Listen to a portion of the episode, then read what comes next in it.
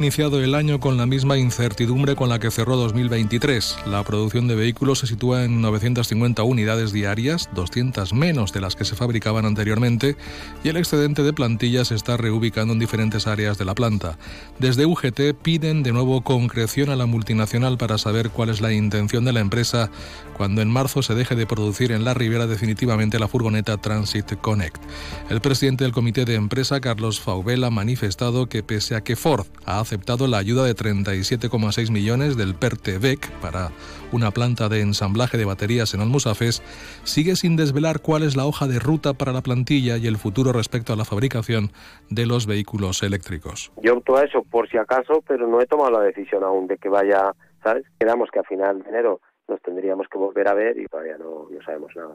Ya tenemos la producción normalizada a lo que toca ahora, que son 950 vehículos, son 200 menos de lo que hacíamos, porque ya no hacemos la furgoneta americana. Y bueno, pues lógicamente por recolocando gente en otras zonas, en otras áreas, porque evidentemente eso te genera cierto excedente de gente, ¿no? Esperando a ver qué pasa de aquí a marzo, que es cuando perderemos la furgoneta definitivamente. Ford también ha presentado un proyecto para optar a las ayudas de la segunda convocatoria del PERTE VEC II destinada a la cadena de valor del vehículo eléctrico.